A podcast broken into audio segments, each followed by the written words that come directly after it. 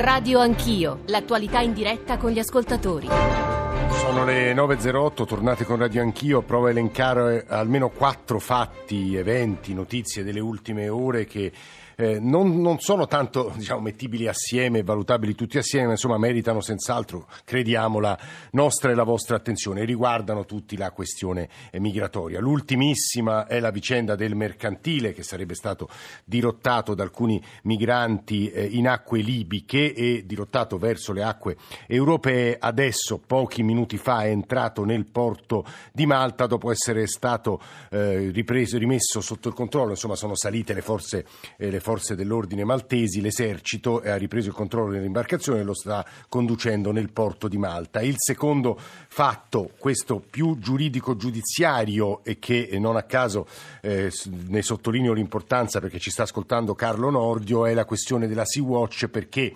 si sta prefigurando un altro caso di Ciotti e un'altra ipotesi di sequestro di persona. E elencherei anche le parole del pontefice di ieri in un'intervista a una televisione catalana in cui in sostanza a proposito della Open Arms bloccata, sequestrata anch'essa a Barcellona in questo caso, le parole del Papa sono state severe, mi sembra abbastanza inequivocabili, eh, vogliono farli morire, non capisco perché tenere le, le ferme le navi, mi sembra un'ingiustizia, vogliono fare a negare i eh, migranti e infine c'era un ultimo eh, tema che eh, andava elencato, ecco l'operazione Sofia, rischiavo di scordarmela perché ieri gli ambasciatori europei, un gruppo di ambasciatori europei ha deciso una sorta di azzoppamento dell'operazione Sofia stessa, sono stati sospesi i salvataggi in mare, adesso sarà previsto per sei mesi solo un pattugliamento aereo e l'addestramento della Marina libica. 335 699 2949 per sms, whatsapp e whatsapp audio. Procuratore Nordio, buongiorno, benvenuto. Buongiorno, grazie per l'invito. Ex procuratore aggiunto di Venezia, Carlo Nordio, credo che di queste notizie, fatti che ho provato a elencare, quello che interessi la, tua, la sua attenzione di, di, uomo di legge sia eh, la questione eh, di Ciotti, la questione Sea-Watch, il trattenimento a bordo, l'ipotesi di sequestro, perché eh, sulla questione di Ciotti lei aveva fatto una serie di osservazioni che immagino possa in buona sostanza ripetere oggi. Ma sì, certamente eh, la, il caso di Ciotti è stato risolto come doveva essere sul piano politico perché la legge costituzionale in tema di reati ministeriali dice che l'autorizzazione a procedere per un eventuale reato deve essere subordinata appunto a una valutazione se eh, il ministro abbia o meno agito nell'interesse dello Stato, una valutazione che la legge costituzionale demanda alla Camera di appartenenza e in questo caso il Senato si è espresso. Ora ci troviamo di fronte a una situazione che potrebbe essere analoga e che quindi eh, rischia di essere diciamo, una minestra riscaldata di quella precedente. Eh, io penso che un reato di sequestro di persona peraltro non esista perché, come ha detto quella volta la Procura di Catania, investita del caso, si tratta di un atto di discrezionalità politica, per di più un sequestro di persona di una nave ancorata a un porto è difficile, di una nave straniera tra l'altro, è difficile da ipotizzare visto che la nave volendo se ne può sempre andare. Questo per mm. quanto riguarda il reato in senso stretto, eh, al di là dell'aspetto politico, sì. etico, religioso o altro. Da ultimo va detto che la stessa Corte europea dei diritti dell'uomo ha, ribadito che lo Stato di approdo ha il dovere di, eh, di, di, di assistere con vitto e eventualmente anche assistenza legale eh, i, i migranti a bordo, ma non ha il dovere di farli sbarcare. Quindi da un punto di vista giuridico io spero che questo si risolva presto anche per evitare diciamo, di disperdere le energie politiche che in questo momento sono particolarmente necessarie, secondo me, per fronteggiare la situazione economica. Dottor Nordio, c'è un ultimo tema sul quale la vorrei chiamare, c'è una complicatissima questione, anche dolorosa se vogliamo, di rispetto delle regole internazionali, di eh, quello che viene definito una sorta di blocco navale o respingimenti in Libia e molti ascoltatori si domandano, ma da un lato, ma se quelli che sono i campi in Libia dove vengono trattenuti molti migranti eh, hanno delle condizioni eh, intollerabili, diciamo così. Eh, com'è possibile che l'ONU non intervenga e qualcun altro che fa un paragone molto esplicito? E lo dico perché credo che Valerio da Bologna eh, farà questo paragone in maniera diretta e molto, molto appunto esplicita. Valerio, buongiorno, benvenuto. Buongiorno a voi. Dica pure. Ah, dico che riportare eh, in Libia, da quello che si sa come funzionano i campi, di, i campi profughi, e come quando vedevamo certi film che, di storie vere capitate che i, i, prigionieri dei lager nazisti scappavano e qualcuno li riportava nei lager nazisti. Non mi sembra molto umano sotto quell'aspetto qui. Mm, no, è molto chiaro Valerio. Dottor Nordio, questa è una posizione presente sulla stampa di sinistra e in una piccola percentuale dei nostri ascoltatori. Sì, eh, io la comprendo benissimo e in un certo senso anche la condivido, perché eh, noi abbiamo sino ad ora demandato questo problema eh, alla, solo all'Italia e addirittura alla magistratura, che è assolutamente improprio.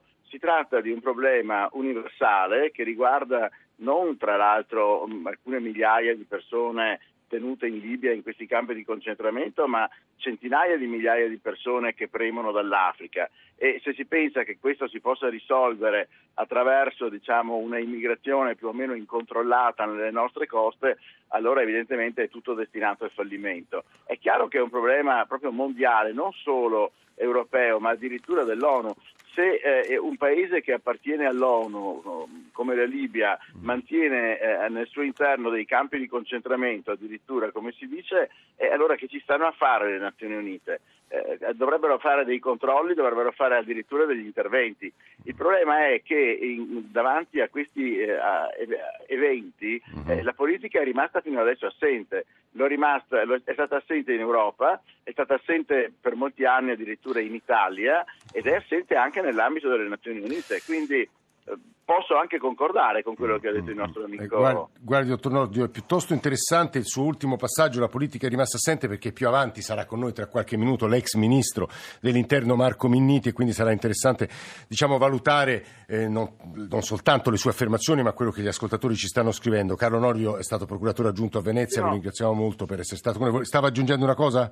Sì, sì, aggiungo che proprio il, il ministro Minniti è stato il primo a prendere atto di questa situazione e anche a porvi rimedio, ma nel frattempo la situazione si era per così dire incancrenita. Mm, mm, mm, e grazie per l'invito comunque per il saluto. no, grazie, grazie, a lei e ci risentiamo immagino eh, presto. Poco fa un ascoltatore ha detto ma è vero che a Lampedusa si continua a sbarcare? Lo dico perché oggi c'è un pezzo molto interessante su Repubblica di Alessandra Ziniti da Lampedusa in cui racconta quello che sta accadendo. Alessandra, buongiorno, benvenuta. È, è, è così, ha ragione l'ascoltatore? Eh sì, io ero venuta qui proprio per documentare questa, questa, circostanza che nei giorni scorsi era stata più volte denunciata dal sindaco Martello, poi mi sono ritrovata in mezzo a questo caso internazionale anche del mercantile sì. che si temeva potesse arrivare qui stamattina. In realtà quello che è accaduto e che continua a accadere da, da, da molti mesi è che quasi ogni giorno arrivano indisturbati dei piccoli barchini con 15, 10, 20 persone, l'ultimo dei quali per esempio è arrivato lunedì sera alle 20 22.30 direttamente dentro il porto di Lampedusa senza che nessuno li, eh, li intercetti. Adesso che arrivino, eh, arrivano quasi sempre dalla Tunisia, che riescono ad arrivare facendo direttamente la traversata è un'ipotesi, un'altra ipotesi che invece vengano trainati da navi più grandi e vengano poi eh, lasciati a poche miglia dal porto. Fatto è che queste persone comunque continuano ad arrivare, i numeri naturalmente non sono quelli a cui eravamo abituati negli anni passati, ma non sono neanche trascurabili, parliamo per esempio negli ultimi dieci giorni di 166 persone, una media circa di 19 persone. Quindi dire che i porti sono chiusi è inesatto. No, i porti sono tra virgolette chiusi perché sappiamo diciamo, la diatriba giudiziaria sì. soltanto per le navi umanitarie, in realtà i porti italiani sono, sono aperti a tutti e il timore con il ritorno del bel tempo non soltanto questa tratta dalla Tunisia riprenda vigore, ma eh, che riprendano anche le altre due che in realtà eh, sono anche abbastanza più trafficate, quella dall'Algeria verso la Sardegna, ma soprattutto quella dalla Turchia e dalla Grecia con i velieri che sbarcano sulle coste della Calabria, della Puglia e della Sicilia orientale. Quello è un traffico gestito dai russi, dagli ucraini e chi uh, usa uh, quelle barche mh, paga dei prezzi parecchio alti. Uh. Eh, l'ultima cosa, tra l'altro tu hai citato il sindaco Martello e nel pezzo di stamane eh, viene riportata la sua voce, voce che noi abbiamo ascoltato poi ieri pomeriggio in diretta a giorno per giorno perché era stato lo stesso sindaco Martello a raccontare ai nostri microfoni eh, quello che stava accadendo e anche a ripetere quelle quelle doglianze, definiamole così, che elenchi anche tu nel pezzo di stamane. A proposito della Sea-Watch, prima di andare eh, da, eh, Luca, dal collega eh, Luca Fazzo del giornale, a proposito della Sea-Watch, tu è una barca che conosci bene perché ci sei stata, ti ha sorpreso la decisione, credo che l'esposto sia stato rivolto dapprima alla eh, Procura di Roma, poi eh, a Siracusa e infine a Catania. Sì, guarda, io volevo, um, voglio dire brevemente una, sì. una, cosa rispondendo anche a quello, una cosa interessante che ha detto Nordio poc'anzi, sì. cioè Nordio ha detto questa questione diciamo, del sequestro dei migranti a bordo delle navi, che siano la 18 o la Sea-Watch, è stata risolta sul piano politico, speriamo che venga messo un punto anche giuridico. In realtà la verità è che eh, queste occasioni possono purtroppo ripresentarsi e forse un punto giuridico andrebbe messo con una sentenza, con un processo che come sappiamo il Parlamento ha negato a Salvini. Adesso il caso della Sea-Watch nasce, lo voglio ricordare sì. per gli ascoltatori, da un esposto che è stato presentato da alcune associazioni che riguardava in particolare la questione dei migranti, dei minori. Ricorderete che a bordo della Sea-Watch c'erano 15 minori non accompagnati e che il Tribunale dei minori di Catania, che era competente, aveva dato ordine di sbarcare immediatamente. In realtà quell'ordine eh, non è stato mai eseguito perché come sappiamo la barca comunque non è stata fatta avvicinare alle coste di Siracusa e comunque la Capitaneria di Porto o chi diciamo, avrebbe dovuto consentire la discesa di, quelle, di quei minori o a Siracusa ehm, o eh, dopo a Catania non è stato messo in condizione di farlo da chi non si sa perché anche in questo caso non è mai esistito alcun ordine scritto. Quindi eh, le associazioni presentarono questo esposto come um, un esposto per il reato di omissione d'atti d'ufficio, che era quello appunto di sì. aver omesso di far scendere i minori. In realtà eh, la Procura di Roma ha invece detto che a suo avviso si configura il reato di sequestro di persona, ha rimandato gli atti a Siracusa, ma Siracusa ha detto se c'è stato sequestro di persona, siccome evidentemente, anche se non è scritto, l'ordine arrivava dal Viminale, siamo punto e da capo e eh, quindi eh, la palla ritorna al Tribunale dei Ministri di Catania si immagina che il percorso possa essere lo stesso e possiamo andare avanti all'infinito. Io credo che ehm, bisogna prendere atto del fatto che la magistratura requirente o almeno c'è un orientamento da parte di, eh, della magistratura requirente, anche se la Procura di Catania Zuccaro per la verità non era stato di quella. No, no, no, questo questo eh, punto, che Alessandro... dice che quello è sequestro di persona. Ah, no, Alessandro, questo punto è molto chiaro e volevo sapere un po' come la pensava alla luce anche della sua conoscenza di questi fenomeni, perché ne scrive molto sul giornale Luca Fazzo. Luca, buongiorno, benvenuto. Buongiorno a voi. Perché ci sono una serie di fatti di queste ultime ore, io li ho elencati, ma insomma tu li hai sentiti e li conosci meglio di me, anche alla luce delle parole di Alessandro Zeniti, collega di Repubblica.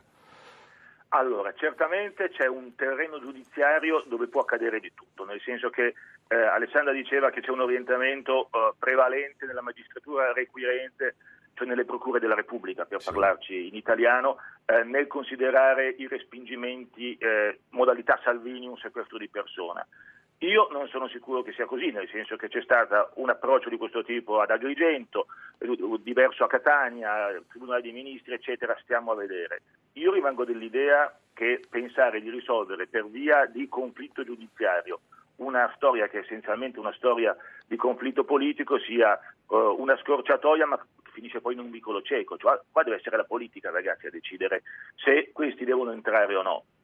Se posso... Eh, Beh, la politica però, però, tenendo conto di ciò che il diritto dice, perché la politica non è svincolata dalle Assolutamente. norme. Eh. eh però, allora, eh, poi ascolterò con interesse Minniti, su cui in questo periodo ovviamente vengono riversate continuamente le accuse di essere stato lui l'inventore del, eh, dei respingimenti, sì. dell'aiutiamoli a casa loro, eccetera. Sì. Però vorrei fare presente che eh, il, c'è una norma di base che a volte ci dimentichiamo, che sta dentro alla legge del 98, che dice testualmente all'articolo 10 la polizia di frontiera respinge gli stranieri che si presentano ai valichi di frontiera senza avere i requisiti richiesti dal presente testo unico. Allora, questa legge eh, porta la firma del Presidente del Consiglio, che era Romano Prodi, del Ministro Turco, eh, di Napolitano, eh, di Flick e di Ciampi, Ministro del Tesoro. Allora, eh, questo è il quadro eh, alla fine che salta fuori, cioè che chi è al governo deve fare i conti con la realtà. Si chiami esso Prodi, eh, Renzi eh, o Gentiloni. Mm. Chi sta all'opposizione ovviamente eh, sì. ha un approccio un po' più ideologico, che però non fa i conti con la complessità del reale. È Luca Fazzo del giornale che abbiamo ascoltato da ultimo, così come abbiamo ascoltato Alessandra Ziniti di Repubblica, tutti eh, osservazioni e considerazioni a margine di quella serie di fatti, eventi che credo meritino la nostra attenzione e sui quali ci piacerebbe chiudere con l'ex ministro dell'Interno che forse ha ascoltato una parte dell'intervento di Luca Fazzo in cui diceva in buona sostanza eh, a eh, Minniti vengono adesso addebitate le responsabilità di aver in sostanza inventato i respingimenti e di essere il padre di quella definizione, almeno in pratica aiutiamoli a casa loro, perché con quegli accordi con la Libia in buona sostanza si riportavano eh, i eh, migranti in Libia in quelle condizioni che adesso condanniamo. Eh, Marco Minniti, buongiorno e benvenuto. No, purtroppo non l'ho ascoltato. Ma, insomma, ah, va vabbè, glielo, glielo, suo, sì, la sintesi, diciamo, il mio tentativo sintesi, di sintesi. Diciamo. No, eh. no, insomma, eh, non abbiamo fatto né respingimenti né tantomeno io ho mai sposato lo slogan aiutiamoli a casa loro, sinceramente non, non l'ho mai sposato né tantomeno diciamo, propagandato. Eh, il copyright dell'aiutiamoli a casa loro è della Lega diciamo, e quindi come tale eh, va riconosciuto. Eh, quello che invece abbiamo tentato di fare, quello su cui io personalmente mi sono anche impegnato, era esattamente una valutazione, e cioè che le migrazioni non possono essere fermate o cancellate, eh, basta soltanto guardare quello che sta avvenendo in questi giorni per capire che nessuno può cancellare le migrazioni, sono un dato strutturale del pianeta. Quello che può fare una democrazia, quello che può fare un governo eh, degno di questo nome è cercare di governare i flussi migratori, non subirli. E se questo è vero ci sono due principi fondamentali. Il primo principio è che la partita si gioca eh, sulla, dall'altra parte del Mediterraneo. Se uno vuole governare i flussi migratori deve spingersi dall'altra parte del Mediterraneo, non si gioca la partita nel conflitto dentro l'Europa. Purtroppo il conflitto dentro l'Europa rende tutti quanti più Però, onorevole Miniti, posso farle un'obiezione? Prego. Dal punto di vista pratico, lo leggo anche dai messaggi degli ascoltatori, con, eh, non voglio dire il blocco navale, ma insomma con i respingimenti, con l'impedimento dell'approdo, il risultato pratico è migliore, dicono gli ascoltatori. Sì, ma vede, il dato è questo. Eh, respingimenti, ah, i respingimenti non si possono fare. E per una ragione semplicissima, perché Purtroppo eh, la Libia non ha mai firmato la Convenzione di Ginevra. La Convenzione di Ginevra è del 1951. Sono passati 68 anni. In Libia c'è stato prima un re, poi c'è stato un dittatore, poi la comunità internazionale è intervenuta militarmente per abbattere il dittatore, ci sono stati vari governi riconosciuti dalle Nazioni Unite e tuttavia la comunità internazionale non ha mai chiesto alla Libia di firmare in maniera ultimativa la Convenzione di Ginevra. Eh, è chiaro qual è il punto. Quindi eh, noi dobbiamo comprendere che se vogliamo affrontare il tema dobbiamo affrontarlo dall'altra parte del Mediterraneo, è quello che si cercava di fare. E cioè l'idea era questa, mettere in campo un modello di ricerca e sicurezza e salvataggio in mare che fosse coordinato dalla Guardia Costiera Italiana, in cui c'erano, tra virgolette, le organizzazioni non governative che avevano firmato il codice di condotta eh, proposto dall'Europa e dal governo italiano, c'era la Guardia Costiera Libica e c'erano le missioni internazionali. E tutto questo consentiva di avere un'operazione di governo del Mediterraneo centrale che purtroppo adesso è stata cancellata. Eh, la eh, Guardia, però, eh, la Guardia Costiera sì, italiana, sì, sì, la Guardia Costiera italiana non opera più nel Mediterraneo centrale. La missione Sofia siamo arrivati diciamo, al, al, massimo diciamo, della sofisticazione, cioè che abbiamo una missione navale senza navi in mare. Eh, le organizzazioni non governative viene impedito di poter agire nel Mediterraneo centrale, tutto è stato scaricato sulla Guardia Costiera libica, eh. che non ha, non ha, i mezzi. Eh, però così facendo poter... non arrivano più, rispondono ascoltatori e il Ministro Minniti. Vede, il problema è questo. Eh, con quel sistema di ricerca e salvataggio in mare gli arrivi nel nostro Paese erano diminuiti dell'80%. Stiamo parlando del 31 maggio dello scorso anno. E tutto questo lo si era fatto tenendo insieme il principio di sicurezza e di umanità. Non avevamo questo continuo stillicidio che invece abbiamo adesso. L'abbiamo fatto senza chiudere nessun porto e tuttavia assumendo un principio di responsabilità. E vede, più il Mediterraneo centrale è abbandonato a se stesso, più noi corriamo delle situazioni di particolare delicatezza. Ora noi abbiamo avuto la situazione del, eh, diciamo, del mercantile turco sì, di cui diciamo, è stato dirottato, sì. che si è risolta perché. Malta lo si è dico fatta qui, carico. si è fatta carico con un comportamento esemplare, cioè ha rispettato le regole internazionali e si è fatta carico. E tuttavia l'Italia, che appunto è il paese principalmente interessato al Mediterraneo centrale, non ha interesse che il Mediterraneo centrale sia un mare di caos, ha interesse invece che il Mediterraneo Mm. centrale sia presidiato secondo le regole che avevamo costruito. Infine, mi si consente di fare un'ultimissima osservazione. Il punto è questo. Noi dovremmo occuparci un pochino di più della Libia, eh, perché vede tutto quello che si era fatto nel tentativo di governare i flussi del Mediterraneo centrale aveva un presupposto, e cioè che il processo di stabilizzazione della Libia andasse avanti, andasse avanti nel senso di avere Sì, sì, sì, autorità appunto. riconosciute e che ci fosse la possibilità che quelle autorità riconosciute potessero sempre di più implementare il rapporto con le Nazioni Unite. Oggi la situazione in Libia sta sfuggendo di mano. Eh, questo è il punto che noi dobbiamo tornare a trattare. Che cosa sta succedendo in Libia? Ne abbiamo parlato mille volte, ma è troppo tempo che non lo facciamo. Marco Minniti, grazie per la sua presenza e voce, così come ringraziamo Luca Fazzo, Alessandra Ziniti e Carlo Nordio. Siamo in chiusura. Alessio Caranzetti stamane in console, la redazione di Radio Anch'io, Nicola Ramadori, Alessandro Forlani, Alberto Agnello, eh, Lidia Cordella, Maria Grazia Santo, Elena Zabeo, Mauro Convertito in regia. Noi stiamo dando la linea come ogni mattina a 100 città. Torniamo domattina alle sette e mezzo, ancora non sappiamo gli argomenti, ma insomma saranno quelli eh, di attualità più stretta, sui quali il vostro intervento è benvenuto, così sono ben- come sono benvenuti i vostri riascolti o lo scarico del podcast sul nostro sito e profilo. Grazie a tutti per l'ascolto, ci risentiamo domattina.